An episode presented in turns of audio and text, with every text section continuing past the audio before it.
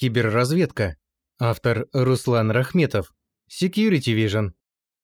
В ранее опубликованной статье, посвященной индикаторам компрометации, мы обсудили виды и типы индикаторов компрометации, которые используются в такой сфере кибербезопасности, как киберразведка.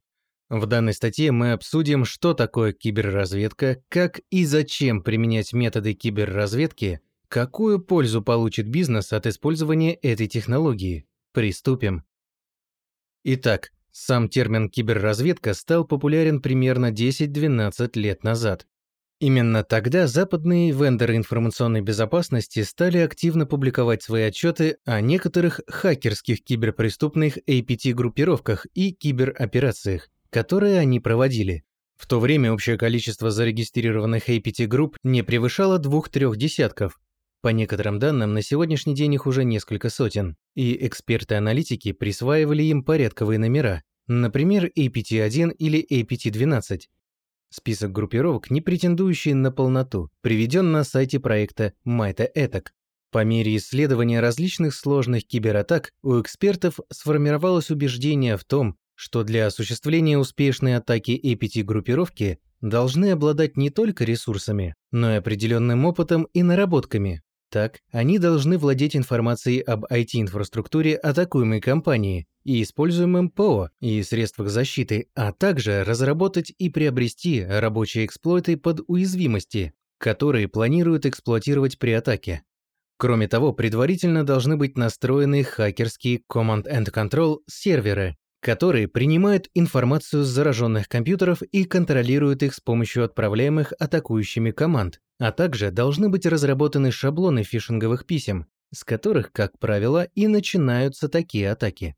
Причем для увеличения вероятности пробива, то есть успешного открытия фишингового письма невнимательным пользователям, злоумышленники должны изучить особенности введения документа производства в конкретной компании, и обладать списком валидных email-адресов сотрудников компании, по которым будет осуществлена рассылка.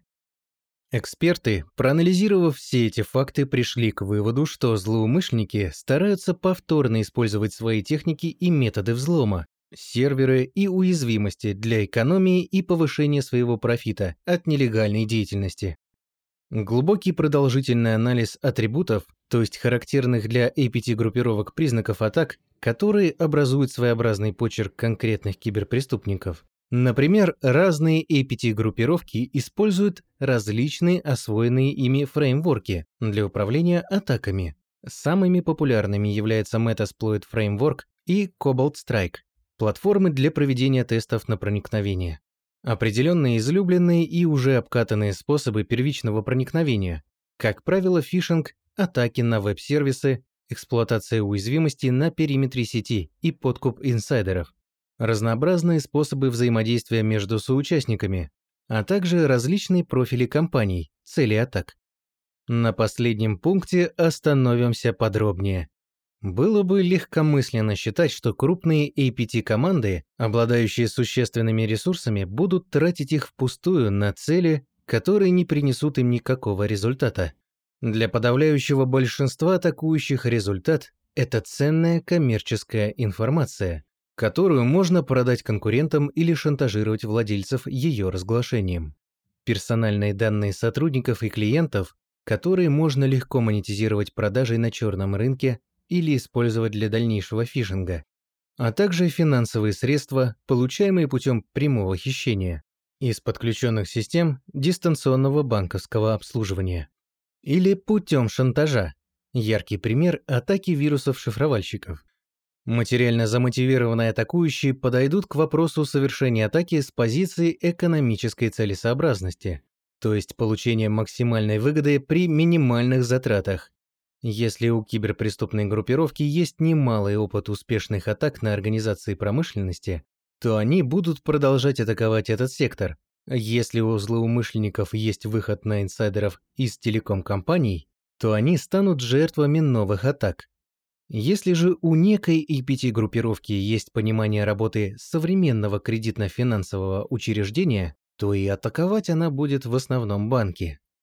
Итак, в результате исследования совершенных кибератак и использовавшихся в них техник и методов, аналитики сделали вывод, что для успешного противодействия взломам надо проводить атрибуцию атакующих путем исследования поведения APT-группировок и анализа индикаторов компрометации. Стали появляться и использоваться различные методы такой атрибуции. Анализ сэмплов вредоносного ПО, анализ инфраструктур и взаимосвязей C2 серверов, оценка профилей атакуемых компаний и способов вывода похищенных денежных средств. Например, выкуп в криптовалюте, вывод на счета фирм-однодневок, перечисление украденных денег на банковские карты физических лиц, дропов. Кроме того, аналитики информационной безопасности стали мониторить крупные теневые форумы и интернет-площадки, поскольку некоторые киберпреступники активно общаются на закрытых даркнет-ресурсах, где ищут сообщников и партнеров по нелегальному бизнесу, покупают и продают украденные данные, вредоносное ПО и эксплойты, нанимают программистов-вирусописателей, предлагают инсайдерам незаконно подзаработать. Наконец, просто общаются на специфические темы.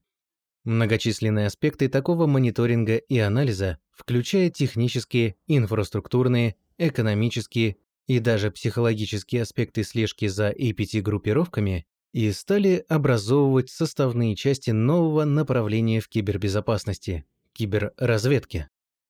С технической точки зрения, специалист информационной безопасности, который только погружается в тему киберразведки, скорее всего, первоначально обратит внимание на источники данных киберразведки Threat Intelligence Feeds или TI-фиды для краткости. В этих наборах данных могут фигурировать такие детали, как хэши вредоносных файлов, IP-адреса и имена C2 доменов, даже название специфических веток реестра и имена файлов.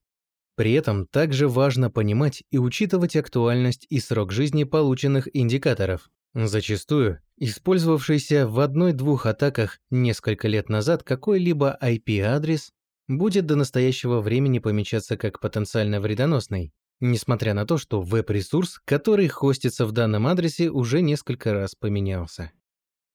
Также важно понимать контекст полученных индикаторов. Например, какой APT-группировкой в настоящий момент используется вредоносный файл с поступившим через TIFID хэшем. Является ли наша компания целевой для данной APT-группировки? И если да, то с помощью каких тактик, техник и процедур данная APT-группировка обычно атакует своих жертв? Какой метод атаки выбрала эта группировка для проведения своей новой вредоносной кампании? Например, целенаправленный фишинг, эксплуатация новой уязвимости в установленном у нас веб-сервере, атака путем перебора паролей из свежей утечки. Все эти данные помогут нам подготовиться к возможной атаке и корректно осуществить процедуру реагирования на киберинцидент. Полезной опцией будет также возможность проведения ретроспективного анализа когда новые поступившие TI-данные сравниваются с накопленными ранее артефактами из нашей IT-инфраструктуры. И затем делается вывод о, возможно, уже произошедшей незамеченной атаке, характерные индикаторы компрометации, которые были ранее неизвестны. Кроме того, если в системе управления кибербезопасностью компания применяет IAP-SOAR решение, то для проведения корректной процедуры реагирования на киберинцидент будет необходимо интегрировать механизм получения и обработки TI-фидов, например, с использованием решения класса TIP – Threat Intelligence Platform, такого как модуль TIP платформы Security Vision. Такие решения позволяют агрегировать разрозненные данные киберразведки, приводить их к единому формату для удобства использования, обогащать релевантным контекстом а также непосредственно выявлять признаки взлома инфраструктуры компании путем сравнения получаемых от средств защиты информации данных с индикаторами компрометации. С точки зрения бизнес-пользы, оказываемой системами киберразведки, можно условно выделить несколько уровней Threat Intelligence. На первом уровне, оперативном, осуществляется техническая обработка индикаторов компрометации, обогащение, агрегация, нормализация и загрузка в системы и средства защиты.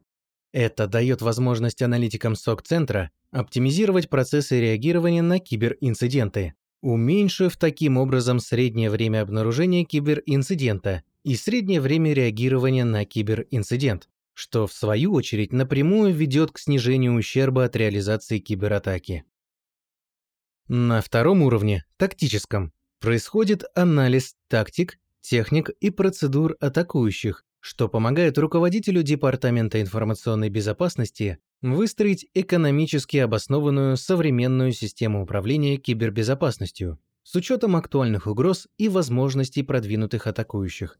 На верхнем уровне, стратегическом, руководство компании получает возможность принимать рискоориентированные управленческие решения на основе сведений о современных кибератаках и возможностях APT-группировок, таким образом демонстрируя ситуационную осведомленность в вопросах прогнозирования деятельности и развития компании с учетом результата анализа актуальных киберрисков, привлекательности компании для конкретных групп злоумышленников, экономически обоснованных затрат на обеспечение кибербезопасности.